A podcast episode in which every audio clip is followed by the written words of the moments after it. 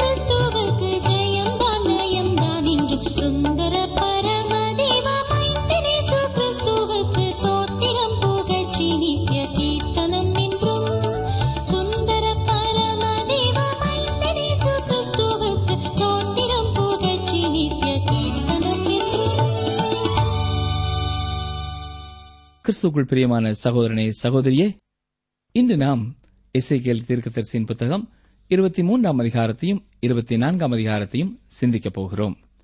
இருபத்தி மூன்றாம் அதிகாரத்தில் மீண்டும் ஒரு ஓமையை பார்க்கிறோம். இசைக்கேல் அங்கே மக்கள் முன்னாலே சென்று அவர்களுக்கு ஒரு வித்தியாசமான ஒரு ஓமையை சொல்கிறார்.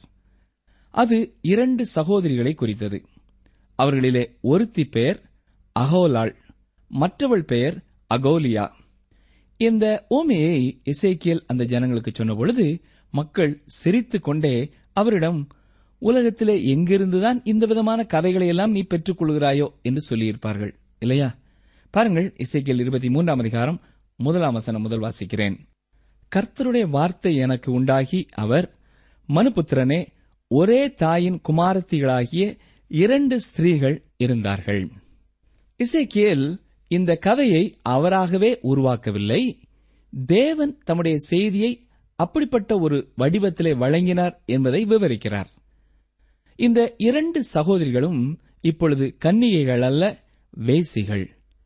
இதைக் கொண்டு இசைக்கியேல் உலகத்திலே உள்ள எந்த காரியத்தை சொல்லுகிறார்? நான்காம் வசனத்தை பார்ப்போம் என்றால் அவர்களில் மூத்தவளின் பெயர் அகோலாள் அவளுடைய தங்கையின் பெயர் அகோலிபாள். அவர்கள் என்னுடையவர்களாகி குமாரரையும் குமாரத்திகளையும் பெற்றார்கள். இவைகளே அவர்களுடைய பெயர்கள். அகோலாள் என்பதற்கு சமாரியா என்றும் அகோலிபாள் என்பதற்கு எருசலேம் என்றும் பொருளாம். அகோலாள் என்பதற்கு சமாரியா என்று சொல்லப்படுவது வட இஸ்ரேல் தேசத்தை குறிக்கிறது. அகோலியாள் என்பது எருசலேமை அதாவது யூதா தேசத்தை குறிக்கிறது. யூதா தேசம்தான் தென் தேசம். தேவன் இவ்வாறு இரண்டு தேசங்களுக்கு பெயரிட்டு அதை பெண்மணிகளுக்கு ஒப்பிடுகிறார். அகோலியாள் என்பதற்கு என்னுடைய கூடாரம் உள்ளாக இருக்கிறது என்பதாகும். இதை யார் சொல்லுகிறார் இதை தேவனே சொல்லுகிறார் வேறு வார்த்தைகளிலே சொல்ல வேண்டுமென்றால் தென் தேசமாகிய யூதாவிலே அதாவது எருசலேமிலே சாலமோன் கட்டிய அருமையான தேவாலயம் இருந்தது. இது வனாந்தரத்தில் இருந்த ஆசரிப்பு கூடாரத்தின் வடிவிலேயே அமைக்கப்பட்டிருந்தது. இந்த ஸ்தலத்திலேயே ஜனங்கள் தேவனிடத்திலே சேர வந்தார்கள். இது ஒரு ஆச்சரியமான ஒன்றாகும். அகோலாள் என்பதற்கு அவளுடைய சொந்த கூடாரம் என்பது அர்த்தமாகும். இஸ்ரேல் தேசத்தின் வடபகுதி கலகத்திலே ஈடுபட்டு தென் பகுதியிலிருந்து பிரிந்து சென்றுவிட்டது. வட தேசத்தின் ராஜா எரோபெயாம் இரண்டு பொன் கன்றுக்குட்டிகளின் உருவத்தை உண்டாக்கி ஒன்றை பெத்தேலிலும் மற்றொன்றை சமாரியாவிலேயும் வைத்தான். மக்கள் எருசலேமிற்கு சென்று தேவனை தொழுது கொள்வதை தடுப்பதற்காக அவன் இவ்வாறு செய்தான். ஆகவே தென் தேசமாகிய யூதாவிலே இருந்தவர்களுக்கு தீர்க்கதரிசிகள் போன்றவர்களுக்கு வடதேசத்து இந்த வழிபாட்டு நிமித்தம் தேவன் அவர்களை நியாயம் தீர்ப்பார் என்று சொல்வது எளிதாக இருந்தது. தேவனும் அதை வேளை வந்தபொழுது நியாயம் தீர்த்தார். அதே வேளையிலே தேவன் தென் தேசத்தையும் நியாயம் தீர்க்கப் போகிறார். ஏனென்றால் இவர்களும் மதத்தை சடங்காச்சாரமாக்கி விட்டார்கள் செத்த கிரியைகளை செய்தார்கள். கடவுளுக்கு செலுத்த வேண்டியதை செலுத்தினால் போதும் என்று எண்ணினார்கள். தாங்கள் தேவனுடன் சரியான உறவு வைத்திருந்ததாக எண்ணினார்கள். ஆனால் உண்மையில் அவர்கள் பாவத்திலேதான் வாழ்ந்தார்கள். எனக்கு அருமையான சகோதரனே சகோதரியே இன்றைய சபைகளிலே உள்ளவர்களின் ஆவிக்குரிய வாழ்க்கையை வெகுவாக பாதிப்பது சில சபை உறுப்பினர்களின் வாழ்க்கை முறைதான். அது எப்படி என்றால் அவர்களுடைய சாட்சியற்ற வாழ்க்கை மற்ற உறுப்பினர்களையும் பாதிக்கிறதாக இருக்கிறது. நீங்கள் தேவனுடைய கிருவையினாலே ரட்சிக்கப்படுகிறீர்கள் இதுவே உண்மை. நீங்களும் நானும் ரட்சிக்கப்படுவதற்கு இதை தவிர வேறு வழி இல்லை. தேவன் தம்முடைய கிருபையினாலே என்னை ரட்சிக்காவிட்டால் என்னால் ரட்சிப்பை பெற முடியாது.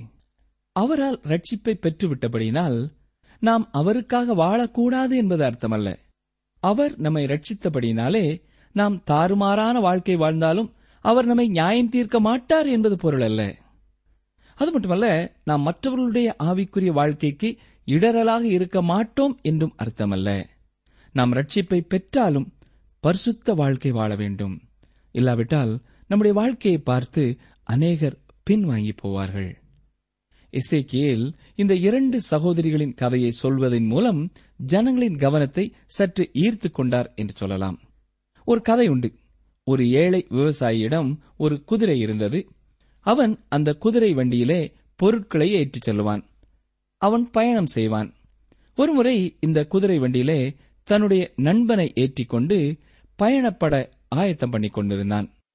அப்பொழுது நண்பனை வண்டியிலே ஏற்றிவிட்டு இந்த விவசாயி முன்னே குதிரையை நோக்கி சென்றார். உள்ளே அமர்ந்திருந்த நண்பர் என்ன செய்யப் போகிறார் என்று உற்று கவனித்துக் கொண்டிருந்தார். இந்த விவசாயி குதிரையின் தலையிலே ஒரு அடி அடித்தார். பின் வண்டியிலே ஏறினார். உடனே அந்த நண்பர் விவசாயியிடம் நீ ஏன் இவ்விதமாக செய்கிறாய்? என்றார். உடனே அந்த விவசாயி ஏனென்றால் நான் பயணத்தை எப்பொழுதும் ஆரம்பிக்கும் முன் அதனுடைய கவனத்தை பெறுவதற்காக அவ்வாறு தலையிலே தட்டுகிறேன் என்று சொன்னார்.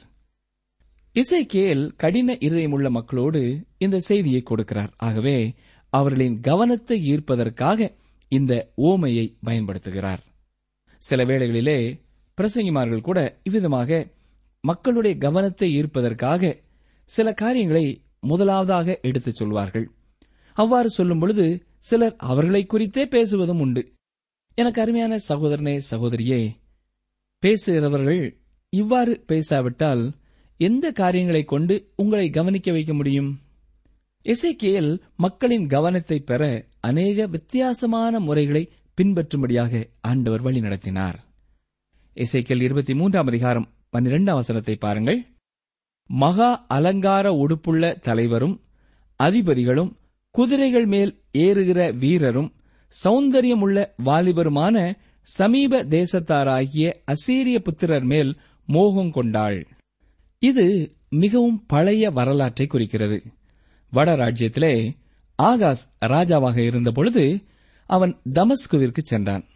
அங்கே திகிலாத் பிளேசரை சந்தித்தான். இவன் அசீரிய ராஜா. அங்கே ஆகாஸ் ஒரு பலிபீடத்தை பார்க்கிறான். அந்த பலிபீடத்தின் சாயலையும் அதனுடைய சகல வேலைப்பாடாகிய அதன் மாதிரியையும் ஆசாரியனாகிய ஊரியாவுக்கு அனுப்பி வைத்தான். இதை குறித்து நீங்கள் இரண்டு ராஜாக்கள் பதினாறாம் அதிகாரம் பத்தாம் வசனம் முதல் பதினெட்டாம் வசனம் வரை உள்ள பகுதியிலே பார்க்கலாம். ஆகாஷ் தன்னுடைய தொழுகையை அவ்விதமாக முன்னேற்றத்திற்கு கொண்டு வந்தான். பாருங்கள் இதற்காக அவன் தவறான வழியிலே பலிபீடத்தை கட்டினான். தேவனுக்கு இது பிடிக்கவில்லை. தேவன் அதை தன் கவனத்திலே எடுத்துக்கொண்டு வட இஸ்ரேல் தேசத்தை தண்டித்தார் என்று பார்க்கிறோம். இப்பொழுது தென் இஸ்ரேல் தேசத்திற்குள் பாபிலோனின் படையெடுப்பு வருகிறதா இருக்கிறது. இது தவிர்க்க முடியாத ஒன்றாகிவிட்டது. தேவன் வட இஸ்ரவேல் தேசத்தையும் தென் இஸ்ரவேல் தேசத்தையும் நியாயம் தீர்த்தார். ஏனென்றால் அவர்கள் ஜீவனுள்ள உண்மையான கர்த்தரை விட்டு விலகி போனார்கள். ஒரு தேசம் மாயையான வழிபாட்டிற்குள்ளே சென்றுவிட்டது. மற்றொன்று தேவனை பின்பற்றுகிறேன் என்று சொல்லிக்கொண்டு தேவனை பெயரளவிலேயே பின்பற்றியது. எனக்கு அருமையான சகோதரனே சகோதரியே தேவனுடைய பிள்ளைகள் யாவரும் அப்போஸ்நாய பவுலின் எச்சரிக்கைக்கு செவி சாய்ப்பது நல்லது. இரண்டு குருந்தியர் பதிமூன்றாம் அதிகாரம் ஐந்தாம் வசனத்திலே நீங்கள் விசுவாசம் உள்ளவர்களோவென்று உங்களை நீங்களே சோதித்து அறியுங்கள் என்று சொல்லப்பட்டிருக்கிறது. ஆம் அருமையானவர்களே நாம் நம்மை நாமே சோதித்து அறிய வேண்டும். நீங்கள் ஒரு ஆராதனைக்கு செல்லும் பொழுது உண்மையிலேயே முழு மனதோடு தேவனை ஆராதிக்கிறீர்களா? நீங்கள் இயேசு கிறிஸ்துவிடம் நெருங்கி சேர்கிறீர்களா? நீங்கள் உண்மையிலேயே அவரை நேசிக்கிறீர்களா? நீங்கள் அவரிலே அன்பு கூர்ந்து காரியங்களை செய்யாதவரை அவர் ஏற்றுக்கொள்ள மாட்டார். யோவான் இருபத்தி ஓராம் அதிகாரத்திலே பேதர்விடம் இயேசு கிறிஸ்து என்ன கேட்டார்? என்னிடத்திலே அன்பாயிருக்கிறாயா என்று கேட்டார். ஆம் ஆண்டவரே உம்மை நேசிக்கிறேன் என்று பேதுரு சொன்னவுடன் கர்த்தர் அவனை நோக்கி என் ஆடுகளை மெய்ப்பாயாக என்றார். ஆம் நம்முடைய அன்பை அவர் பெற்றாலே அவரால் நம்மை பயன்படுத்த முடியும். எனக்கு அருமையான சகோதரனே சகோதரியே நீங்கள் எந்த பணியிலே ஈடுபட்டுக் கொண்டிருந்தாலும் உண்மையாகவே உங்களுக்கும் கர்த்தருக்கும் ஒரு தொடர்பு இருக்கிறதா?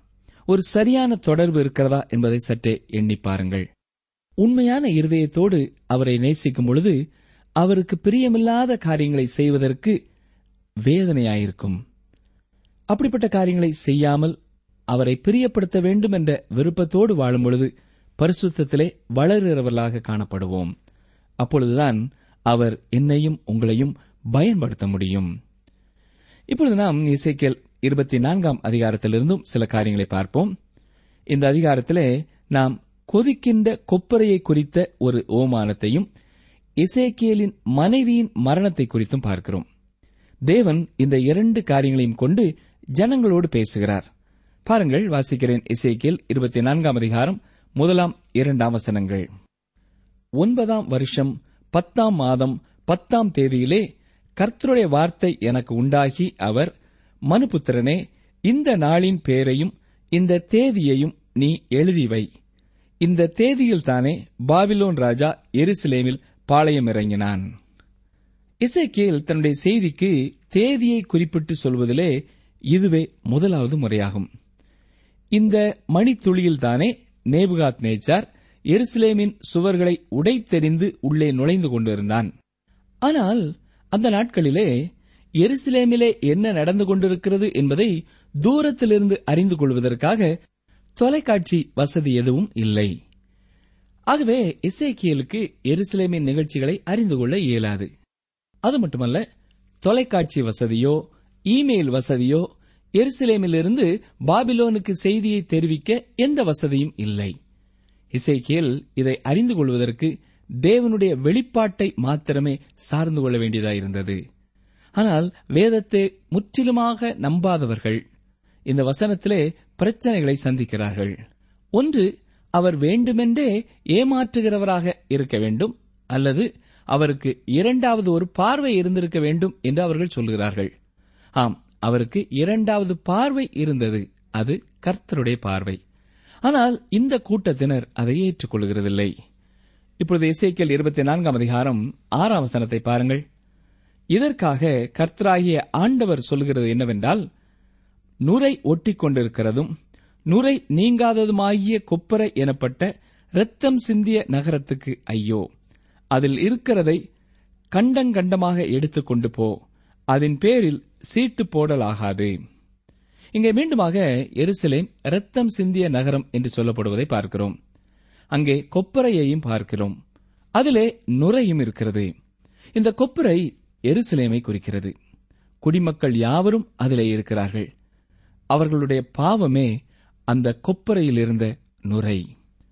எனக்கு அருமையான சகோதரனை சகோதரியே நீங்களும் நானும் இவ்விதமாகவே நுரை போன்று இருக்கிறோம். தேவன் நம்மோடு சில காரியங்களை சொல்ல விரும்புகிறார். நாம் எல்லாருமே இந்த கொப்பரையிலே இருக்கிறோம். எருசலேமின் கொப்பரையே உலகத்தின் கொப்பரையாக இருக்கிறது. அநேக ஜாதி இனம் என்று சொல்லுகிறார்கள். இல்லை எல்லாருமே ஒரே கொப்பரையிலேதான் இருக்கிறோம். அதிலே நுரையாக நம்முடைய பாவம் இருக்கிறது. நாம் இந்த காரியத்தை இதைவிட அழுத்தம் திருத்தமாக வலியுறுத்த முடியாது. பாருங்கள் வாசிக்கிற நெசைக்கல் இருபத்தி நான்காம் அதிகாரம் பதினைந்து பதினாறாம் வசனங்கள். பின்னும் கர்த்தருடைய வார்த்தை எனக்கு உண்டாகிய அவர் மனுபுத்திரனே இதோ நான் உன் கண்களுக்கு விருப்பமானவளை ஒரே அடியினாலே உன்னை விட்டு எடுத்துக் கொள்வேன் ஆனாலும் நீ புலம்பாமலும் அழாமலும் கண்ணீர் விடாமலும் இருப்பாயாக. இசைகள் தீர்க்கதரிசி அன்பான இளம் இஸ்ரவேல் பெண்மணியை மணந்திருந்தார். அவர்கள் ஒருவரை ஒருவர் நேசித்தார்கள். ஆனால் இங்கே சிறையிருப்பிலே அவளுக்கு நோய் வந்தது அவள் இறந்து போனாள். இது இசைக்கியலுக்கு நெஞ்சை பிளக்கும் ஒன்றாகத்தான் இருந்திருக்கும். ஆனாலும் இங்கேயும் அவர் தேவனுக்காக நடிக்க வேண்டியதாயிருந்தது. பாருங்கள் இசைக்கில் இருபத்தி நான்கு பதினேழு. அலராமல் பெருமூச்சு விடு. இழிவு கொண்டாட வேண்டாம். உன் பாகையை உன் தலையிலே கட்டி உன் பாதரட்சைகளை உன் பாதங்களில் தொடுத்துக்கொள். உன் தாடியை மூடாமலும் துக்கம் கொண்டாடுகிறவர்களின் அப்பத்தை புசியாமலும் இருக்க கடவாய் என்றார். இங்கே கர்த்தர் இசைக்கியலிடம் சொல்வது என்ன? நீ அழுது புலம்புகிறவனாக இருக்க வேண்டாம். மக்கள் இதை புரிந்து கொள்ளவில்லை. ஆகவே அவர்கள் இசைக்கேலிடம் வந்து இதற்கு என்ன அர்த்தம்? உன்னுடைய மனைவி இறந்துவிட்டாள். நீயோ அளவே இல்லையே. நீ எப்படிப்பட்ட மனிதன் என்று எங்களால் புரிந்து கொள்ளவே முடியவில்லையே? என்று கேட்கிறார்கள். இவை எல்லாவற்றையும் இசைக்கியல் ஏன் செய்தார்? இதன் மூலமாகவும் மக்களுக்கு தேவனுடைய செய்தியை கொடுக்கவே அவ்வாறு அவர் செயல்பட்டார். இருபத்தி நான்காம் வசனத்தை பாருங்கள். அப்படியே எசேக்கியேல் உங்களுக்கு அடையாளமாக இருப்பான். அவன் செய்தபடி எல்லாம் நீங்களும் செய்வீர்கள். இப்படி வரும்போது நான் கர்த்தராகிய ஆண்டவர் என்று அறிந்து கொள்வீர்கள் என்று சொல் என்று உரைத்தார் என்றேன். அந்த வசனத்திலே இசைக்கியல் புத்தகத்தின் திறவுகோல் இருக்கிறது என்று சொல்லலாம்.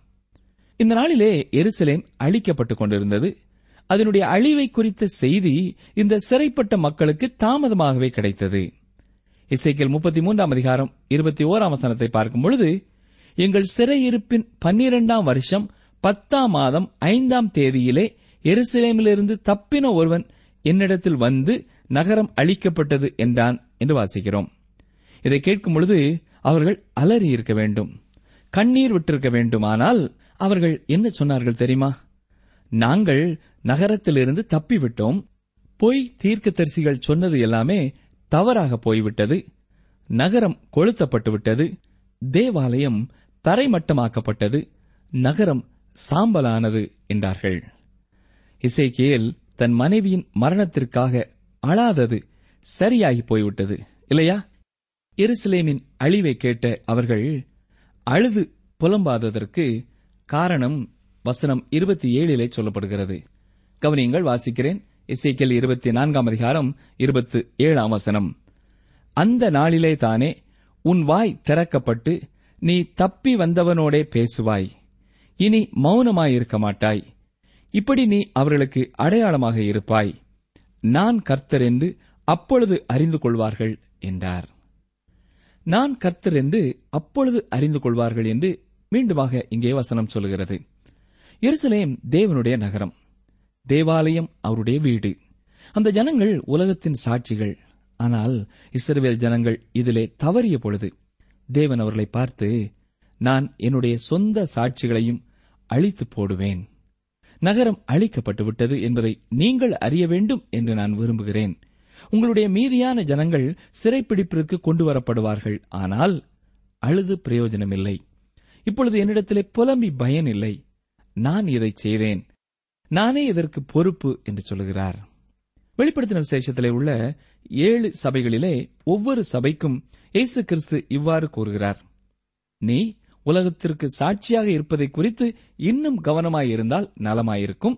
இல்லாவிட்டால் நான் வந்து உன் விளக்கு தண்டை அகற்றி விடுவேன் என்று சொல்லுகிறார் அந்த ஏழு சபைகளின் விளக்கு தண்டுகளும் நீக்கப்பட்டு விட்டது பிரியமானவர்களே. அந்த சபைகளிலே ஒன்றும் இந்நாளிலே இல்லை. இதுவே நம்முடைய செய்தியாக இருப்பதாக.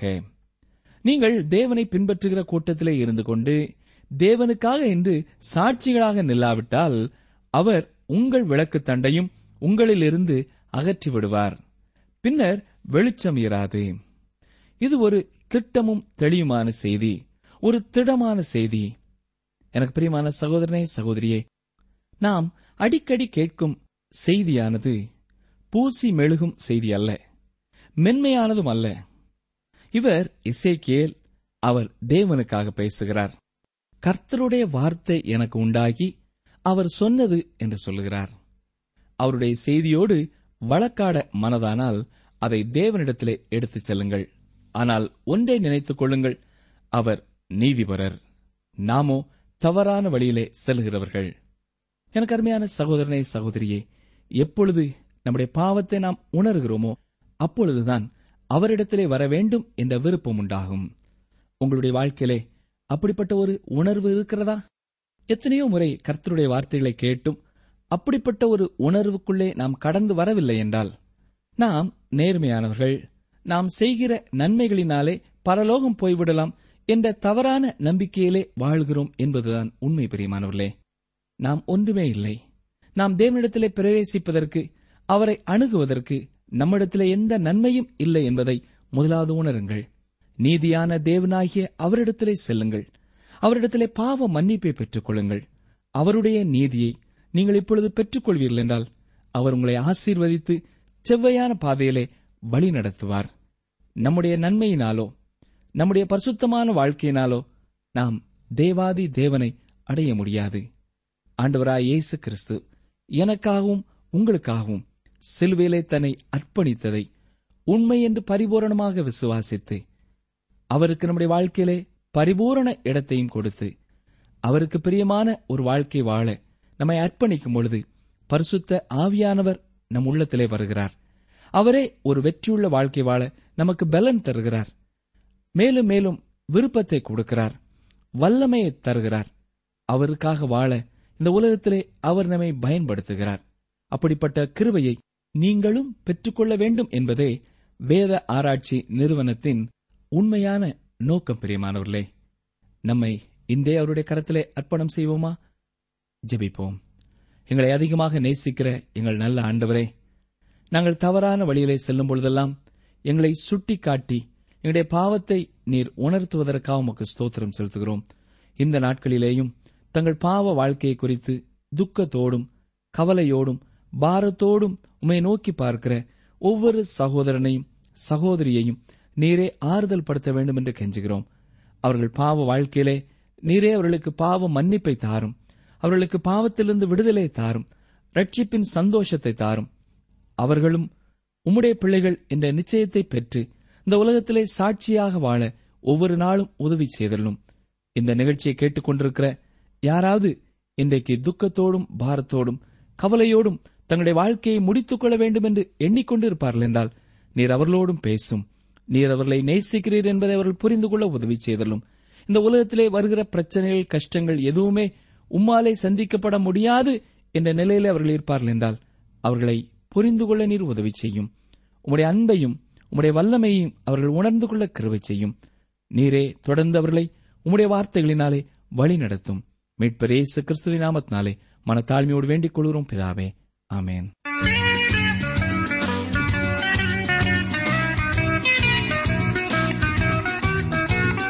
அன்பான நேயர்களே இன்று நீங்கள் கேட்ட நிகழ்ச்சி உங்களுக்கு ஆசீர்வாதமாக இருந்திருக்கும் என்று நம்புகிறோம். நிகழ்ச்சி குறித்த கருத்துக்களை சிலர் கடிதம் மூலம் எங்களுக்கு தெரிவிக்கிறீர்கள். அநேகர் நீங்கள் தெரிவிப்பதில்லை. தயவாக உங்கள் கருத்துக்களை ஓர் தபால் அட்டையிலோ அல்லது தொலைபேசி மூலமோ எங்களுக்கு தெரிவித்தால் மிகவும் பயனுள்ளதாக இருக்கும்.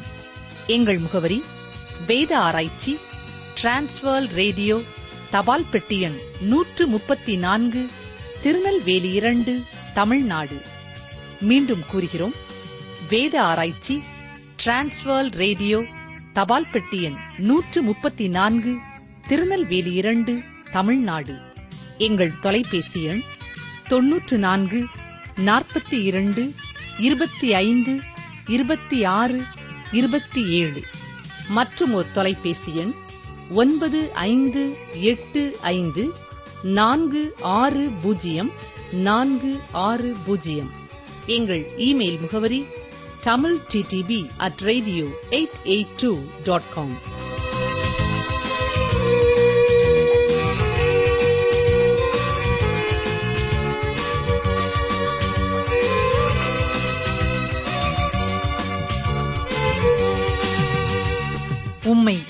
உறுதியாய் பற்றிக் கொண்ட மனதையுடையவன் உம்மையே நம்பியிருக்கிறபடியால் நீர் அவனை பூரண சமாதானத்துடன் காத்துக் கொள்வீர் ஏசாயா இருபத்தி ஆறு மூன்று.